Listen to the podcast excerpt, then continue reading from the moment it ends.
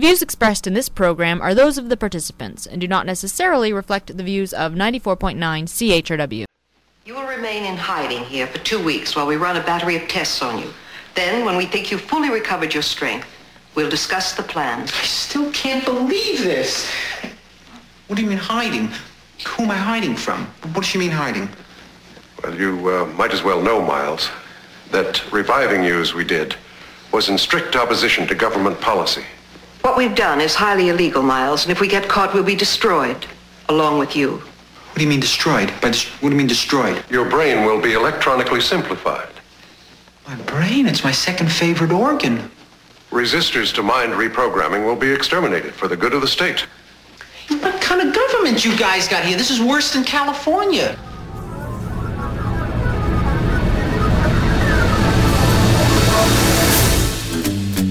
Good morning, London. It is Thursday, January 15, 2008. I'm Bob Metz, and this is Just Right on CHRW 94.9 FM, where we will be with you from now until noon.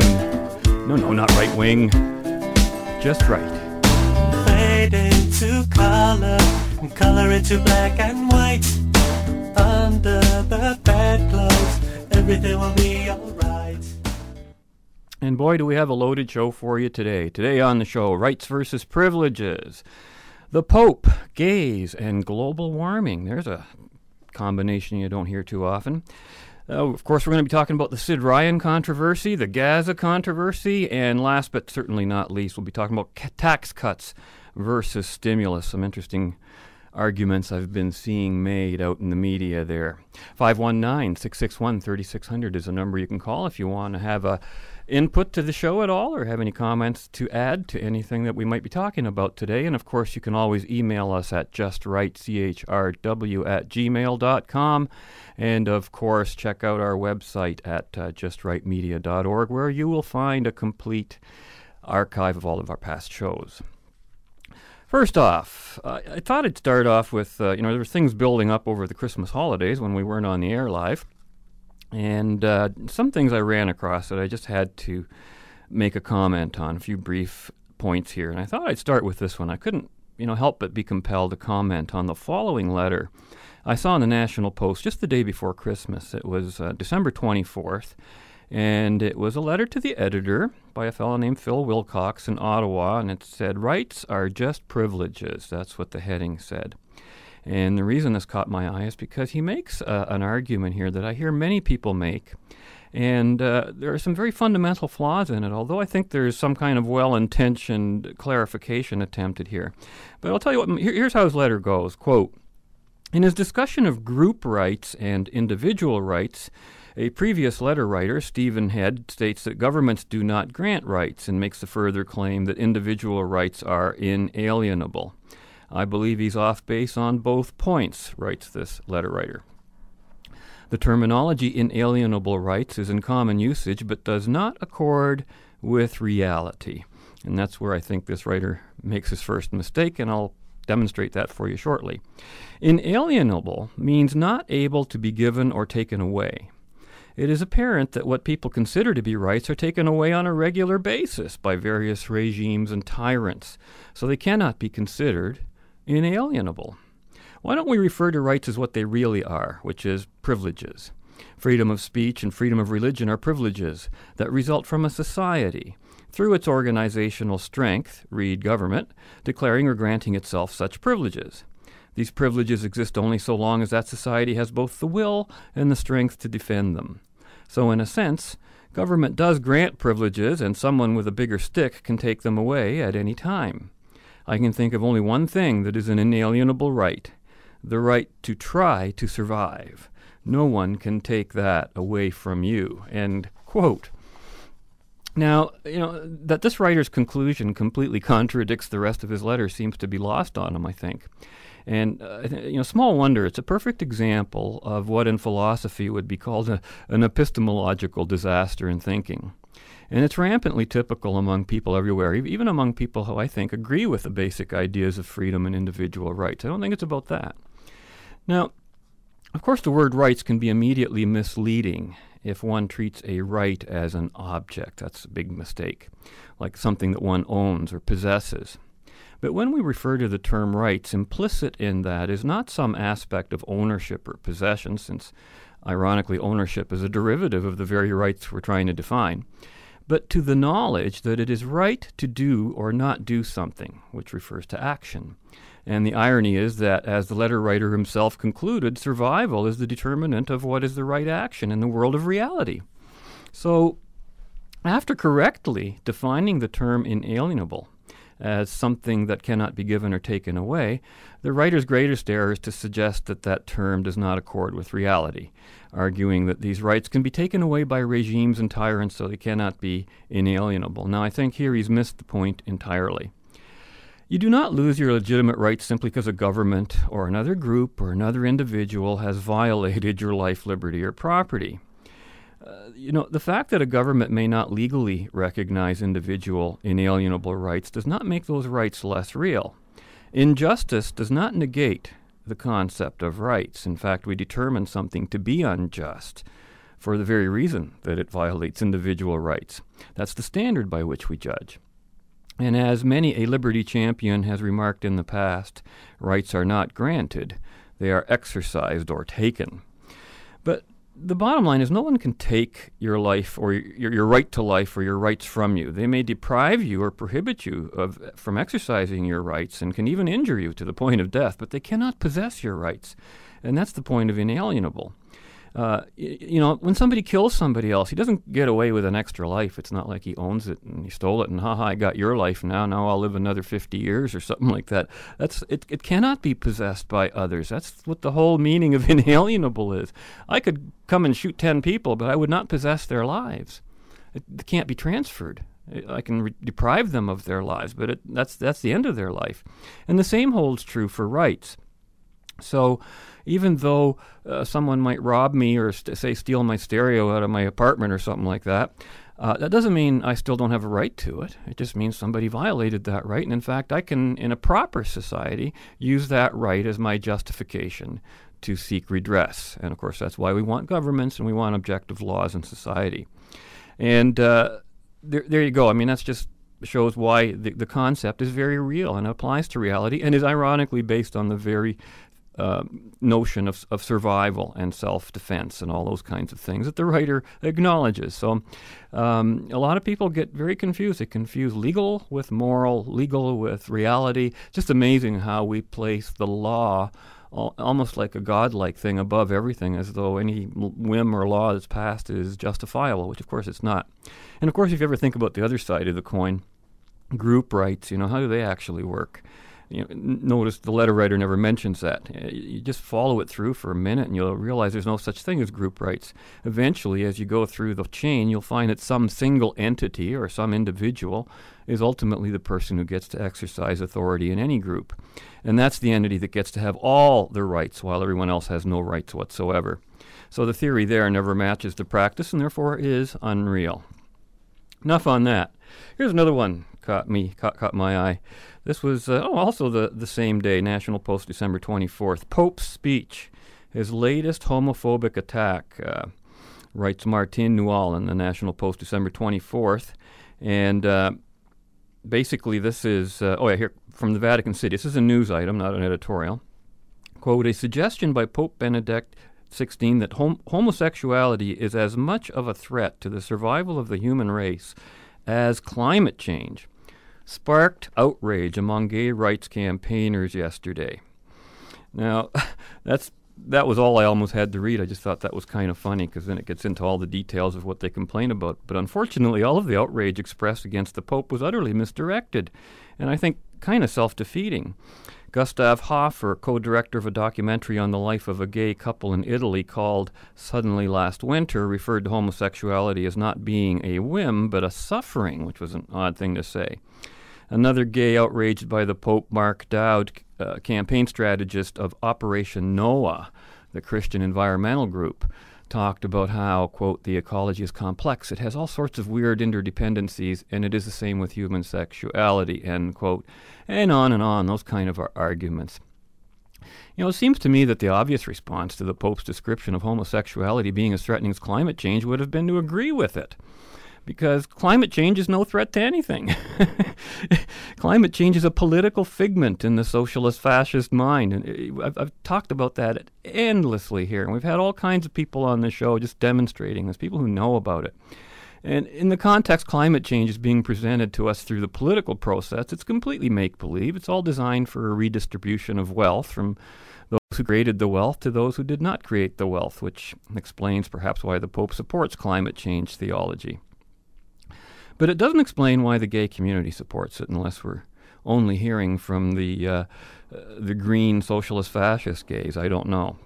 But in which case, it's nice to see uh, socialists and fascists sort of being hoisted by their own petard. Evidence again that these philosophies are self-destructive. They always get, you know, caught by their own ideas. And uh, if you want to take the argument even further, if gays are a threat to the survival of the human race, I, I guess because they don't procreate, it was, wasn't really made clear, then isn't every single person who's not sexually active also a threat to the human race? Um, you know, masturbation would be a threat to the human race. Maybe they do think that. Wouldn't priests and nuns be a threat to the human race because they're not permitted to have sex or get married within the Catholic Church? I mean, if, if the threat is to pro- procreation, wouldn't that be the real one? So you can get general idea of where we could ultimately go with this. So I'll stop right here while I'm ahead. And now to the the big story of the week, and boy, was this thing's the controversy surrounding this. Since we did the show last week, if you'll you'll know, we, if you heard the show last week, hasn't been posted online yet, but it will be later on within the next 24 hours if you missed it. But uh, on the show last week, we were talking a bit about Sid Ryan and the situation in Gaza.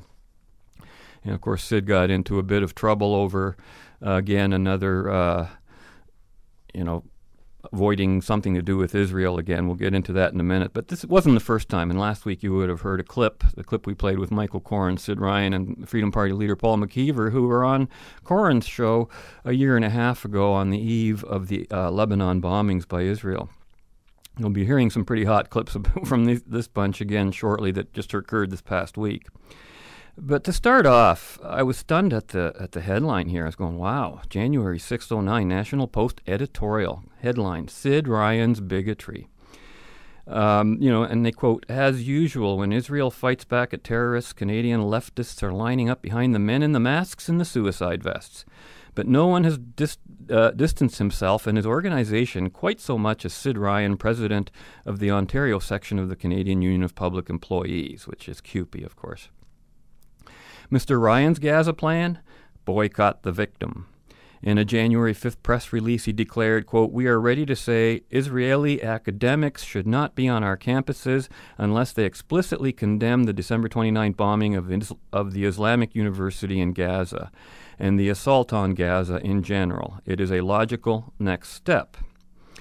Never mind that Israel's campaign in Gaza has been humane by military standards. This is the National Post editorial I'm continuing to read here surgically killing hundreds of Hamas gunmen, just o- yet only a few dozen of their human shields. And never mind that the Islamic University is a suspected arms depot for Hamas. Where, we ask, were the CUPE boycotts against academics from Russia, China, Sri Lanka, or any of the many other nations whose battles against terrorists have resulted in a far greater civilian toll? Nowhere on this file, Mr. Ryan and his fellow CUPE leaders care about demonizing only one country, the Jewish state. There's a name for that kind of bigotry, isn't there? Remember to speak its name plainly the next time you meet a CUPE Ontario employee, concludes that editorial. Don't know that it's necessarily fair to pick on every CUPE member, but uh, I suppose we have to assume that a majority of them knew who and what they're voting for when they voted for Sid Ryan, especially since this kind of policy is not the first time they've done, done this. Now, I'm going to take a break here for a second, and the clip I've got coming up next is from. Uh, I, I, was telling you about this last week. Actually, this aired a week ago today, two hours after our last show, and I gave you a heads up on it on last week's broadcast. And that was Paul McKeever appearing on the Christine Williams show on CTS, which is um, on the line Viewpoints. The name of the show airs every day at 2 p.m. And appearing with him here, you'll hear uh, Christine Williams, the host, Raheel Raza, speaking as, as a she's there as a, uh, identified as a journalist, and Paul McKeever uh, from the Freedom Party, of course, and they were talking about Sid Ryan on Gaza, and on the other side of this, you'll hear Sid Ryan himself talking with Michael Coren on a show uh, taped, uh, I think, the very next day, yes, on the 9th. And uh, with Sid Ryan, and the other voice you'll hear is Rick Bell from the Cal- Calgary Sun, and they talk about Hamas versus Israel. Uh, some very interesting debate here. I think you'll pick up some points and some nuances of this that you may not have been aware of. So we'll be back in about five minutes. I still want to touch on the subject matter about the Canadian Union of Public Employees. Everybody has an opinion, but this organization is calling for, in our country, a boycott of Israeli academics in Ontario universities. Your view on that one? International uh, attempt at a Holocaust. I, I, as far as I'm concerned, um, you know, it was, it was interesting. Sid Ryan likened the bombing of uh, a university in Palestine uh, to uh, the burning of books by the Nazis. You know, he, would, he should read the other part about what the Nazis did, which is where they banned all Jewish speakers from uh, universities, all Jewish professors. And this is exactly what Sid Ryan is calling upon. He wants anybody who takes the Israeli side not to be able to speak in a Canadian university. Well, what he said explicitly is that if, he, if, if any Israeli academic has not explicitly, explicitly condemned this, this retaliation that's going on in the Middle East, they need to be banned.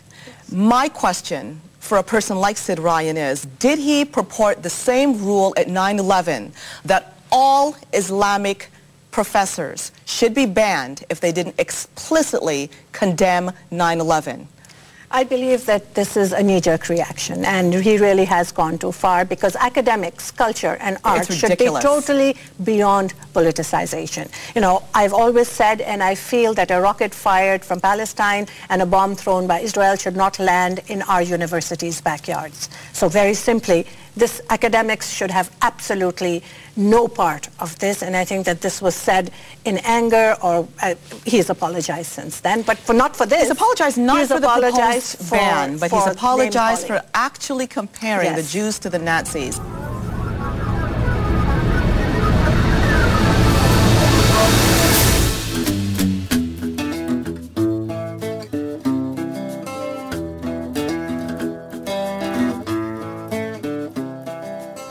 Um, I have had hundreds and hundreds and hundreds of emails about Sid because he's been a regular on the show for, for 10 years and, and to pretend this isn't happening will be ludicrous. You've heard what he's, he's said. I do not agree with him on much of what he's said, but he has the right to speak out. I'm not going to ban someone from the show because I disagree with them.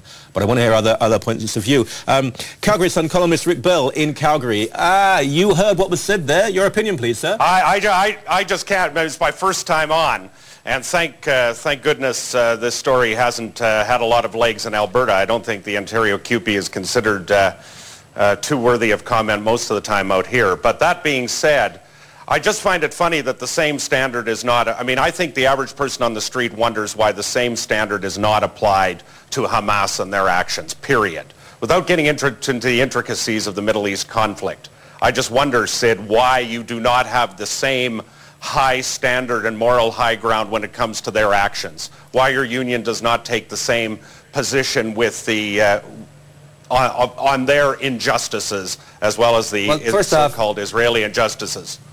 Well, first off, Rick, we, we, we uh, and I've made it clear on a hundred occasions, um, I do not support the actions of Hamas in firing rockets uh, into... So are you going to boycott them too? Or are you going to put some sort of uh, disciplinary action on them?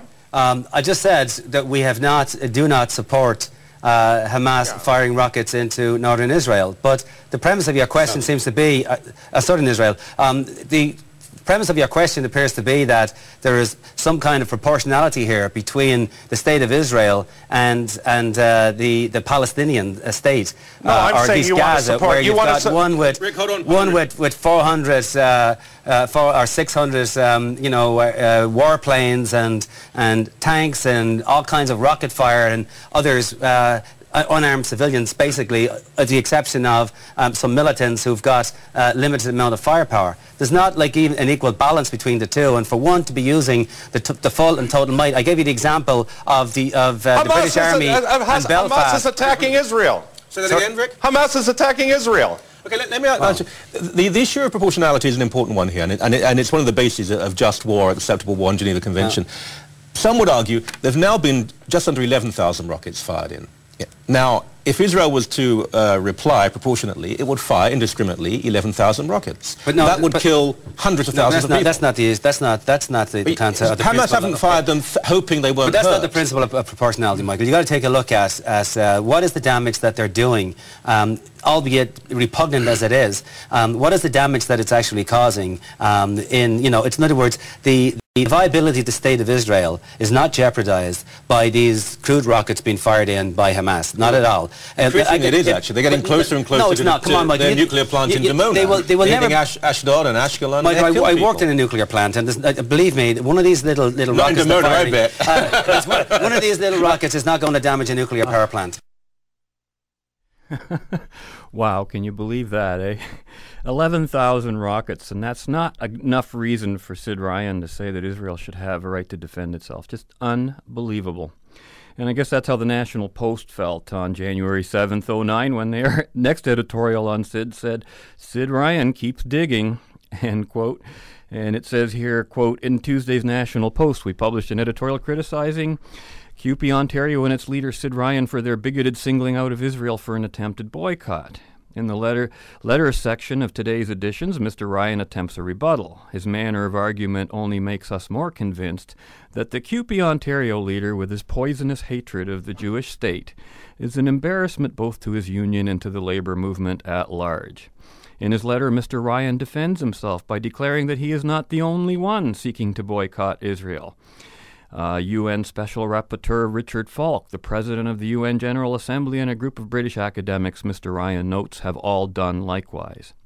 Apparently, Mr. Ryan is too ignorant to understand that the authorities he cites only confirm our description of him.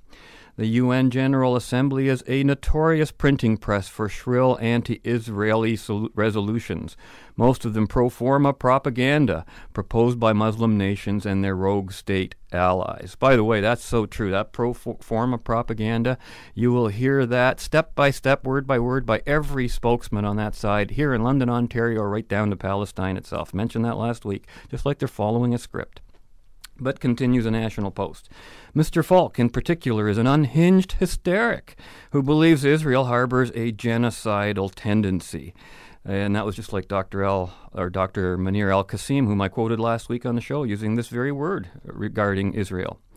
And who compares, says the National Post, Israel's Jewish leaders to Nazis. As for as for that core of left wing British professors who can be depended on to slander Israel year after year, they've been denounced by academics in many countries, including both Canada and the UK itself, for their hateful one sided take on the Middle East conflict. It's appalling to think that these are the people whom Sid Ryan looks to for moral direction. As we said yesterday, what a disgrace, writes the National Post. Meanwhile, here in, here in the London Free Press, saw a headline Ryan simply wrong to target Israel January 12th. Lawyer Edward Greenspan writes, quote, Sid Ryan, president of CUPE Ontario, said this recently, quote, Israeli academics should not be on, on our campuses unless they explicitly condemn the university bombing and the assault on Gaza in general. With little knowledge of the facts behind Israel's attack on a university that was believed to be housing weapons, Ryan also said, attacking an institution of learning is just beyond the pale. They deliberately target an institution of learning. That's what the Nazis did, end quote. No, what the Nazis did, writes the Post, was murder six million Jews, in case Ryan forgot. What Israel did was attack Islamic University because it had become a Hamas rocket manufacturing base, among other non civilian uses. This is what Hamas does, and everybody but Ryan knows it. While Ryan eventually apologized for the Nazi analogy, he made it clear he still stands by his other comments. Ryan's hypocrisy, anti Semitism, and plain ignorance is well known. Instead, what I want to know is how do CUPE Ontario's members find it appropriate in the midst of the most significant economic crisis of the past 50 years to have their union dues spent on pursuing resolutions that call for the blacklisting of all Israelis who do not take some kind of loyalty oath written by Ryan? Does Hamas pay dues to CUPE Ontario? this is Edward Greenspan, remember. Next month, CUPE's Ontario members will be given a chance to vote on whether to support Ryan's resolution to call for a ban of Israeli academics at Ontario universities. If I were a CUPE Ontario member, I would be outraged that my union would waste my money on such an offensive resolution.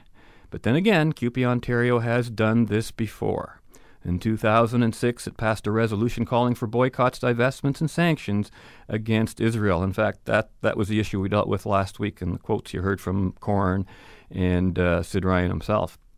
CUPE Ontario represents more than 200,000 members, most of whom I suspect agree that their union dues should not be spent on such measures. I call on them not to let Ryan do their thinking for them and to vote down this obscene resolution. Wow, strong words. Well, you know, I wonder how CUPE members feel about Ryan's latest irrational romp, his Cross Ontario Unbottle It tour. Did you hear about that lately here in London? In conjunction with Canada's leading communist fascist, Maude Barlow, and the Council of Canadians, who are, I don't know that they should be called that. I think they're really the UN representatives to Canada. Uh, you know, like being anti Semitic, the UN is also anti water in a bottle, okay, which makes no sense to anyone who doesn't understand that the common theme to, to all of these folks is they're anti capitalism, anti freedom, anti individualism. They don't even care about really labor or their union members. You know, it's kind of like Hamas, CUPE, and other like-minded unions actually use their members as a shield to conduct their destructive political campaigns. That's what they're doing. You know, I remember back in uh, the mid 1980s, I, I, I, wrote something to the effect that. Uh, this is almost literal, uh, something like um, unions were really political lobby groups who happened to do a little collective bargaining on the side.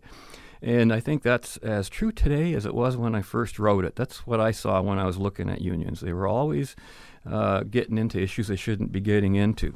In fact, on a previous show here, I was on with Sid Ryan, another clip we played where we were talking literally about that issue.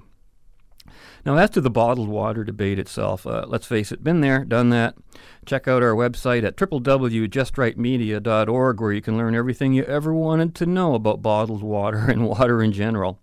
We devoted entire shows to the subject, and while this doesn't mean we won't revisit the issue on future shows, who knows, maybe even next week, uh, today we want to keep our theme on the conflict in Gaza and local public opinion on the subject. Uh, you know, if nothing else, I suppose we could thank Sid Ryan for uh, bringing an international issue to the local scene and making it a hot one for people, you know, increase the interest in the issue. And I think we need to be looking at international issues a little more. Now we're getting near the bottom of the hour. Going to go into that break that's coming up with another clip, uh, a couple of clips again from the same two shows that we were talking about before. And here I think we're going to see a little bit more of a concentration on the that, that whole issue of equivalence, you know, like what's what's uh, too much response and, and what's too little. And boy, you want to hear some interesting comments on that. That's what you'll be hearing next. And we'll be back after this break and set of ads in a few minutes. I don't think we're here to take sides with Israel or Palestine. I think we're here to talk about a huge humanitarian crisis which has the makings of a much larger crisis. Let's not forget that if this doesn't stop now, I think it could escalate into a really huge worldwide global but I, I'm going to ask this question to the, to, two of, to the two of you here.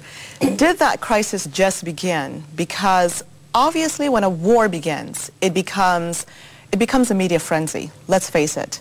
But when Israel was receiving these rockets into its territory, killing its children as well, didn't the crisis, in a sense, begin there? Yes, I know it's worse now because you've got a situation where Gaza is, is cordoned off, so you're not getting proper supplies in to help the wounded, and I realize that puts it into a whole different category. But all along here, we're seeing a crisis happening where human lives were being lost, continue to be lost, that perhaps that, that need not be so. Specifically in the case of Hamas that initiated this by throwing its rockets into Israel, and now we're seeing a, a reaction, reaction, A reaction. Now you're saying it's disproportionate. Do you yes. believe it's disproportionate there? Um, Yes, John? they haven't bombed enough. Oh, mm-hmm. um, they haven't bombed enough, you're that's saying? That's correct. I, I, think they've been far too cautious. Um, the, the people who are being killed um, by Hamas, by being by Hamas shooting from their location, and of course Hamas expects fully to be bombed in, in return and to have those people be killed. Um, those people, I mean, the, the, question becomes, I mean, back it up for a second. It, there is a humanitarian crisis, yes. but that's the effect of something, and it's the effect of a war. The war is a war between, on one hand, uh, the forces of collectivism and on the other hand, the forces of individualism. And it's the, those who do not want individualism that are causing this. And they're continually trying to provoke worldwide outrage against mm-hmm. the forces of individualism, Israel. Um, when, a, when a police officer uh, is, is found, uh, finds himself uh, in, at the you know, barrel of a gun, some bad guy's got a barrel of a gun pointed at him, and there's a, a human shield between the police officer and the bad guy. And there's just no way that the officer can survive without shooting through that shield. If the officer does that, if the officer does that to save his own life, the, bullet for, came from the officer, did kill that shield, but the murderer was the person who was using that person as a human shield. We cannot go about saying that it's e- even on both sides. The defender who, who shoots back at Hamas and takes out some uh, civilians uh, in the process is not at fault. Hamas is at fault. So it's, it's one thing to say humanitarian crisis, but we cannot forget to condemn the side that is responsible for it. And I think there is not enough uh, attacking of Hamas. I, need, I think they need to be entirely annihilated, not dealt with.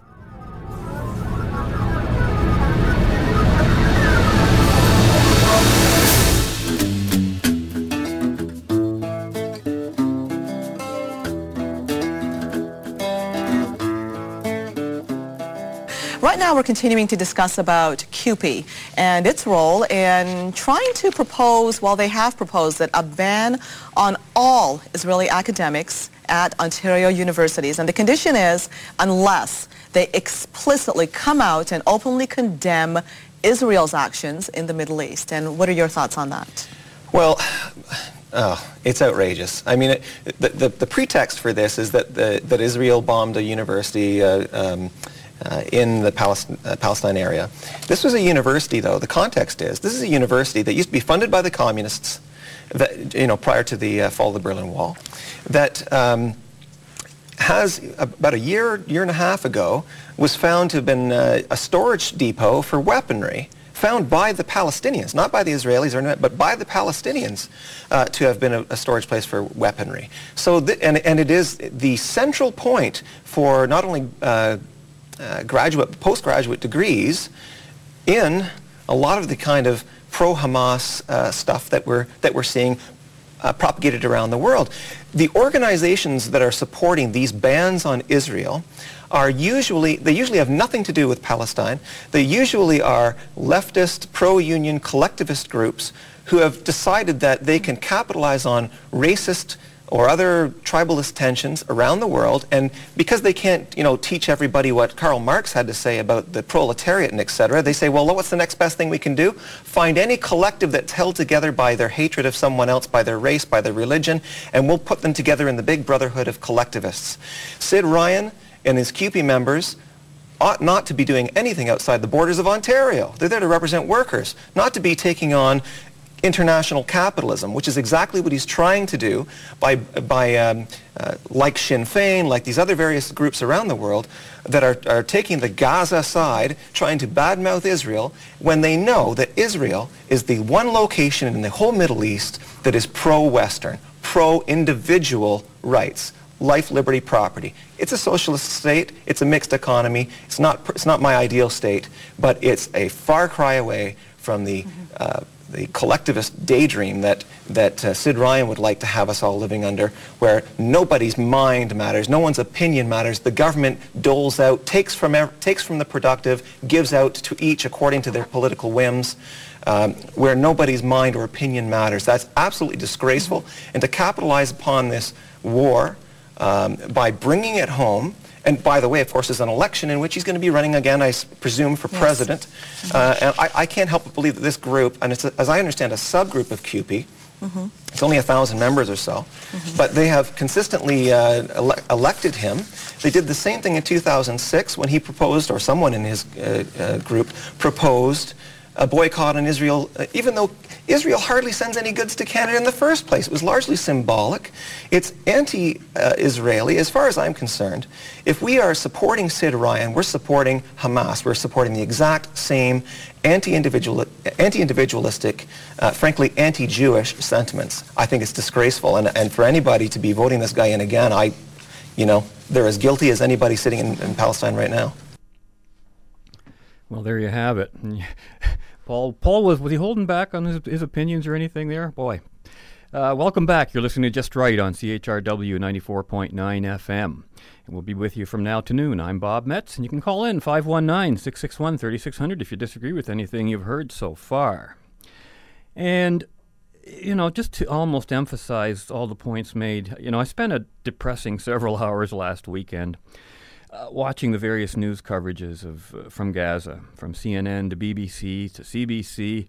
Uh, I always, you know, I realize I'm generally watching what many would call biased reporting, but that's the case with all network news about you know all agencies all the time about every issue. It's not as though you can really single them out and say that on this issue they're being particular particularly biased, since their bias is there uh, consistently on every issue.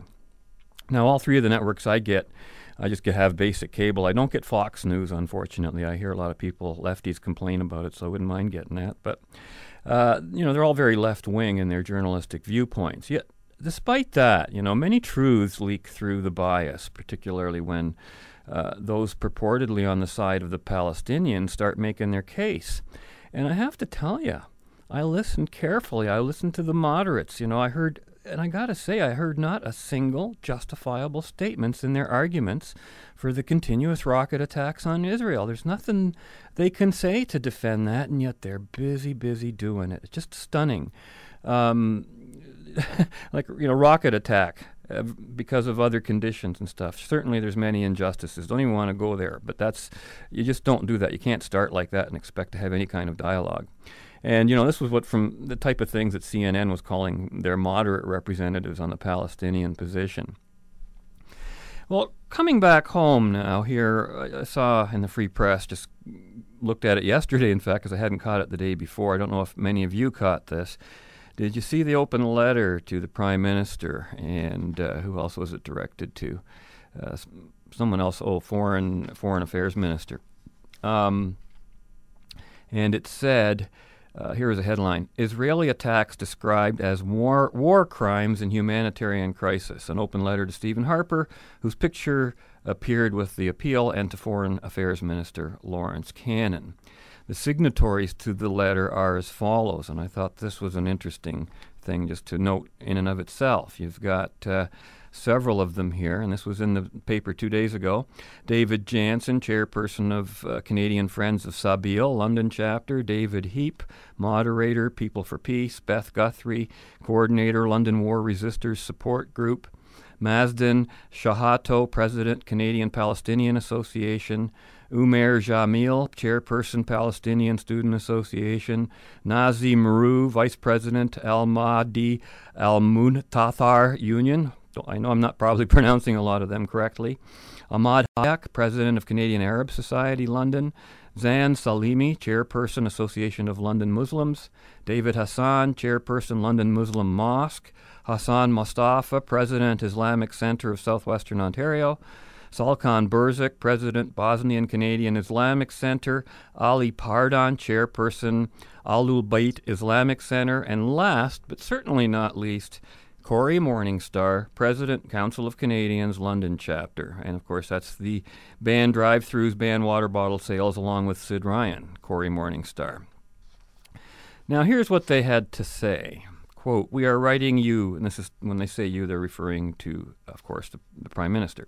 We are writing you to protest your government's silence in the face of the ongoing Israeli assault on Gaza. Now, uh, end quote there for a second, because already at this point I'm scratching my head because our government has not been silent on this issue, arguing quite consistently that Israel has a right to defend itself. And Canada's position being openly objected to, by the way, by the comments of Dr. Munir Al Qassim that we read on the show last week. And he acknowledged that Canada does have a position on this, but he disagrees with it. But here's uh, the most pertinent parts. Quote, many of the Israeli military attacks have targeted civilian homes and institutions, such as mosques, schools, universities, police stations, and prisons. Under international and Canadian law, these attacks and the resulting civilian casualties constitute war crimes. This is a serious humanitarian crisis. In international and Canadian law, this amounts to the collective punishment of the civilian population, itself a grave violation. End quote. The writers then cite the UN's Professor Richard Falk, the very person the National Post referred to, quote, as an unhinged hysteric who believes Israel harbors genocidal tendencies and who compares Israel's Jewish leaders to Nazis, end quote, uh, just like Sid Ryan.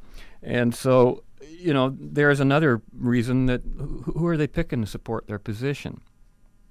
And then, after using this wonderful icon of their cause to promote it, the writers then conclude, quote, Siding with the aggressor and condemning the victims only lengthens the time that it will take to finally achieve a genuine and durable peace.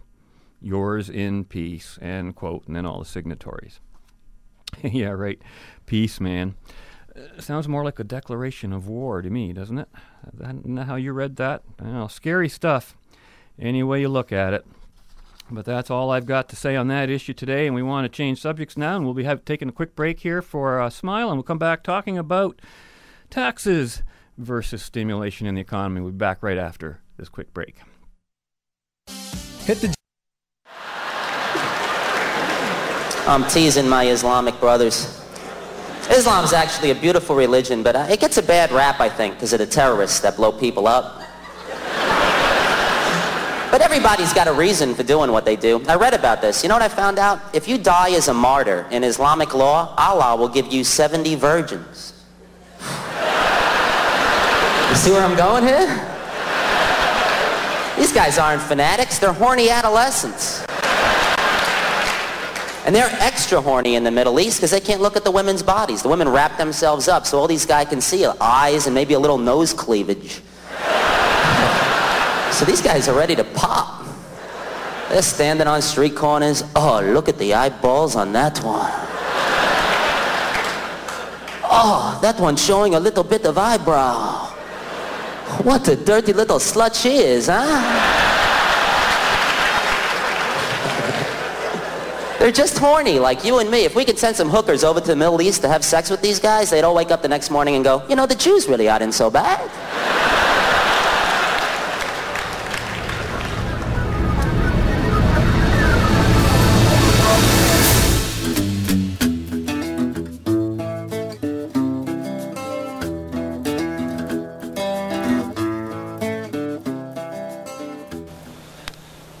Vladimir Maximovich, you're alive. No, I'm dead. Look at this hole. Oh, does it hurt? I feel nothing. Man, you don't look so bad for a guy who's dead. Actually, better than when you're alive. I think it agrees with you. So do me a favor. Sure, anything. This engagement ring. Uh-huh. Uh, I was going to give it to my girlfriend, a surprise. Oh, you want me to give it to her? No, what's the point?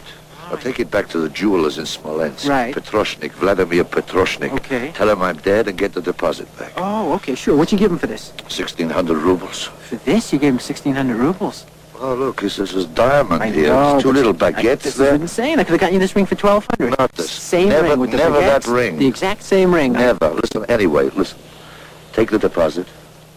Go to Kiev. Right. Give it to a woman named Natasha Petrovna. Right, okay. Get a receipt. Make sure you get a receipt. What do you need a receipt? You're dead. Tax purposes. Oh, good thinking. There you go. Can't even escape uh, taxes and death, and isn't that true? And that's what brought my attention to this issue was uh, an article by Joe Belanger in the London Free Press on January 10th. And the heading read, Jim, think outside the tax cut box. Of course, referring to Federal Finance Minister Jim Flaherty, who, writes Joe Belanger, quote, is getting no shortage of advice on measures to stimulate the slumping economy. The only question is whether Flaherty's actually listening or whether he'll show his true colors and use the recession as a smokescreen to try and implement tax cuts for his corporate cronies and the rich. I can't believe people still talk like this, but hey. And I say try because any such move would surely lead to a federal election, as the opposition parties would be unable to resist voting down the budget being presented January 27th. You see, Flaherty is a one trick pony, writes Belanger. He believes tax cuts are all that's needed for what ails you. Stubbed your toe? Why, here's a tax cut. Go out and buy a bandage. Cancer? Here's a tax cut, and you can use the savings to get a treatment at a privately owned U.S. hospital. Decapitation? No problem. Here's a cut to buy that swanky gilded coffin. Flaherty appears incapable of setting aside ideology when true leadership, courage, and decisive, effective, and creative action is required. The only economic vision Flaherty has ever embraced is best described as laissez faire. If it's good for business, well, it's good for everyone. Less government, therefore fewer taxes, and let the strong survive. Never mind that tax cuts in the hands of the poor, low, and perhaps middle income are plowed right back into the economy, into the hands of business people, providing an immediate stimulus. End quote. Belanger then goes on to complain that virtually all forms of government stimulation, unemployment benefits, infrastructure spending, job retraining, will all end up in the hands of business people at some point. I don't know why he complains about that, as if there's no exchange of goods or services going on. I don't get it. But he concludes, quote, I am not an economist and have never been accused of being terribly bright, but it doesn't take a lot of brain power to see the folly of focusing solely on tax cuts, especially cuts across the board, where the bulk of the money will go into bank accounts or to fund trips to Palm Beach. Then again, it doesn't take a lot of brain power to blindly embrace ideology. End quote. oh, wow. You know, I'm always amused by writers who, after making a completely mindless argument, excuse themselves by admitting that they're not terribly bright as if you know, that's an acceptable source of expertise and authority on a given subject. Uh, if there's anything ideologically blind, it's this kind of reasoning. It is the blind embrace, you know, of, of an ideology opposed to laissez-faire. And I can't get over how many, how many people like him think that laissez-faire is something that businesses endorse. They do not. I've talked about it over and over again. Business is anti-laissez-faire. So, you know, if he doesn't like business, you're picking on the wrong thing here. Uh, laissez-faire, let's get this straight, is not the consequence of any sort of faith system or blind ideology or business agenda, okay? Uh, like capitalism, laissez faire is simply the consequence of a few things. One, of acknowledging reality. Two, of applying reason. Three, of acting in one's rational self interest. And four, consistently applying the principle of consent to all human relationships, whether they be political, economic, personal, whatever. Reality, reason, self consent. That equals laissez faire capitalism. It's not like you can start it the other way around and work backwards. It's just the consequence of living in a rational society. So that when you, you know, all protests against laissez faire are irrational screams against the principle of consent, and therefore they're immoral from the outset. You know, Rand used to always say uh, morality ends where a gun begins, you know, and she was one of laissez faire's greatest defenders, and that's what she meant. She says, look, the minute you stop being laissez faire or freedom, you're using force. You're going out there with a gun to do the things you want to do, and you're basically saying that your money belongs to me and that my, you know, my goals are more important than yours, even though your money was earned by you. I still have a right to it. Boy, our society's full of people like that, and it explains entirely why we're heading down the tubes economically. But with respect to tax cuts, the irony is that tax cuts are among the few meaningful courses of action that governments have at their disposal. They're the, they're the biggest obstacles we have to prosperity, for heaven's sakes. And as the single greatest cost of living burden to all Canadians, exceeding all the basic necessities of life put together.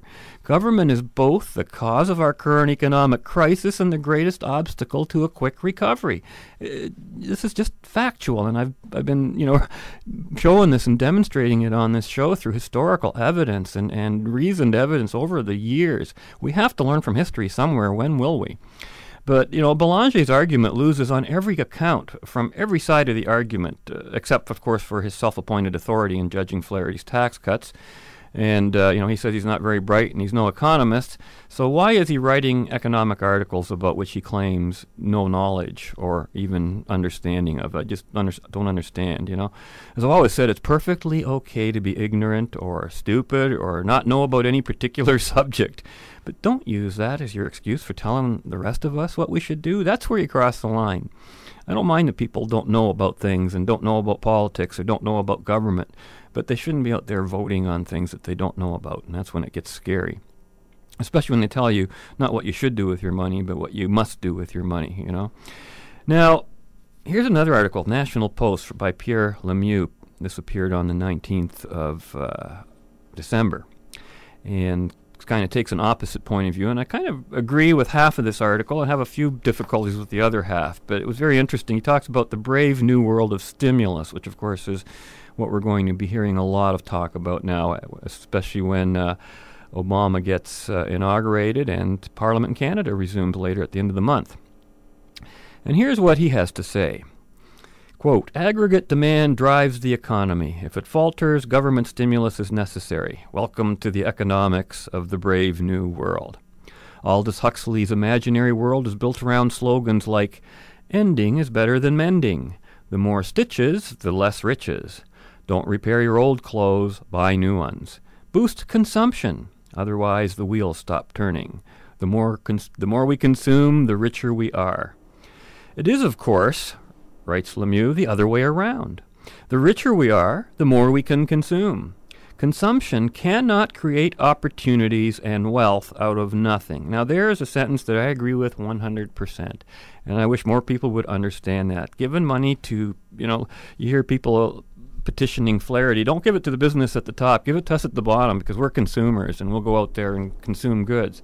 Well, what they'll end up doing is bringing down the standard of living of everyone.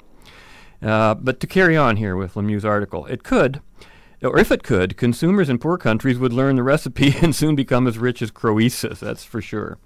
Like politicians, novelists often have it wrong when they venture into economics.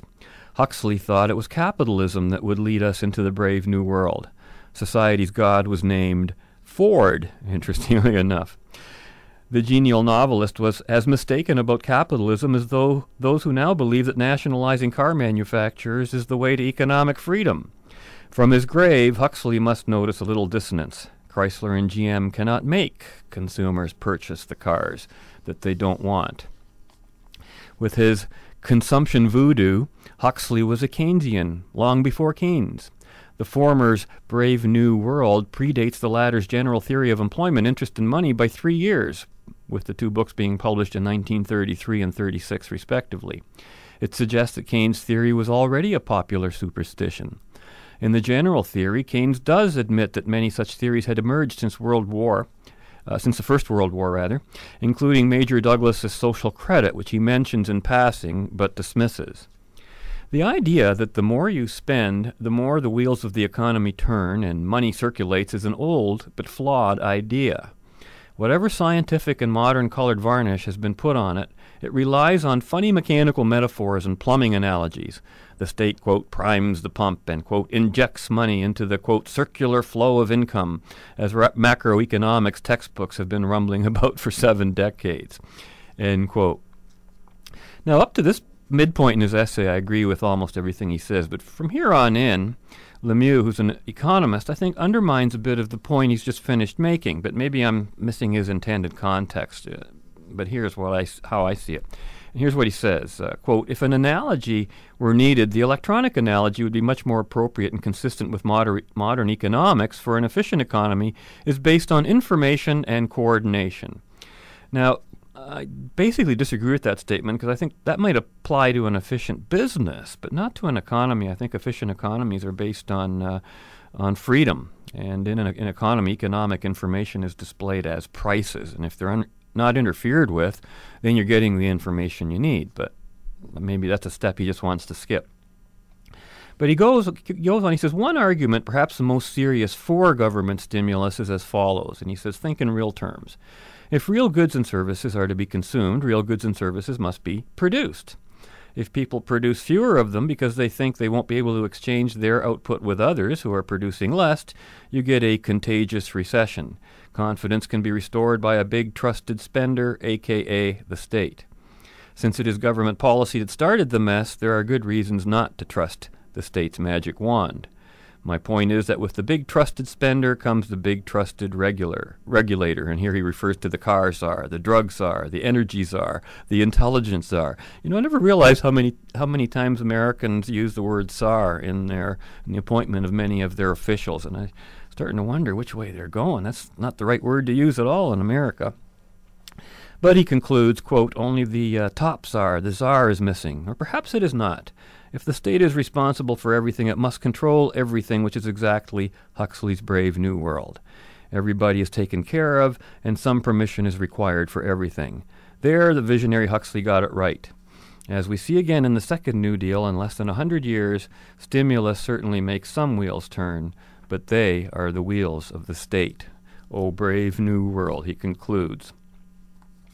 Now, of course, uh, last week, if you were tuned in, we, we talked about an economist, Faustino Ballvé, who was uh, the Spanish economist, eventually ended up in Mexico, gave a bit of history of him and what he had written about the economy. But he had some things to say on unemployment, too. And he talked about how, uh, you know, up till between 1848 and 1914, unemployment as a mass phenomenon was almost unknown. They just never heard of it, eh? And um, basically explains how, with the advent of World War I, a great scarcity of labor occurred, since a majority of economic activity was poured into the war effort. In fact, in Germany, 80% of all the food and clothing production was solely for the army. Trade unions used the labor shortage as an excuse to force wages upward, but when the war ended, the labor force increased enormously when the soldiers returned back to domestic life.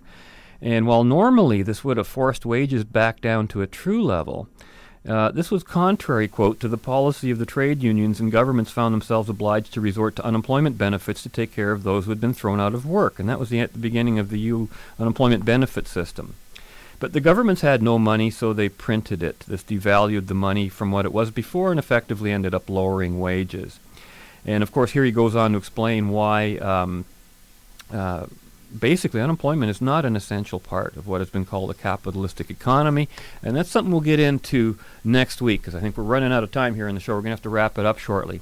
But there's one thing I just wanted to say at the end. Uh, y- you know, uh, we always talk about John Maynard Keynes, and one of the th- very interesting comments made by Ballvé in, his, in the same essay is about Keynes, where he reiterates the very comments made by Milton Friedman in a clip from Free to Choose that we played on a broadcast on this show.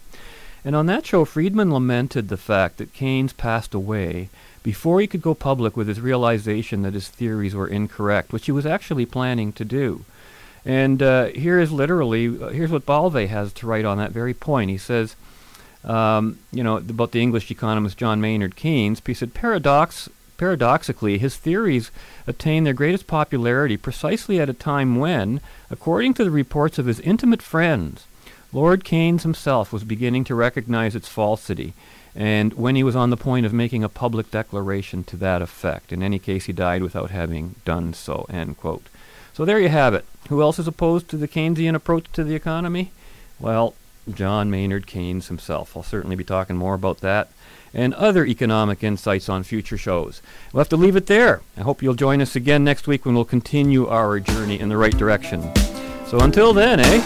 Be right, stay right, do right, act right, and think right. We'll see you then. Fade into color and color into black and white. Under the bedclothes, everything will be alright. I hate smoky bars. I make a fool out of myself, especially when I'm drunk. I went to this uh, nightclub the other night with my buddies, and I saw this really beautiful woman staring at me from across the dance floor. And I figured she wanted me, so I told the bartender to send over a beer on me. Ten minutes later, she's still staring at me, so I finally walk over to say hi. Turns out she's a Miller Lite cutout propped up against the wall. I go back to the bar, bartender's like, hey, another drink for the lady, Mr. Magoo? On the way home, my friend stops at every billboard. Hey, look, Jeff, she wants you too. Grab a ladder.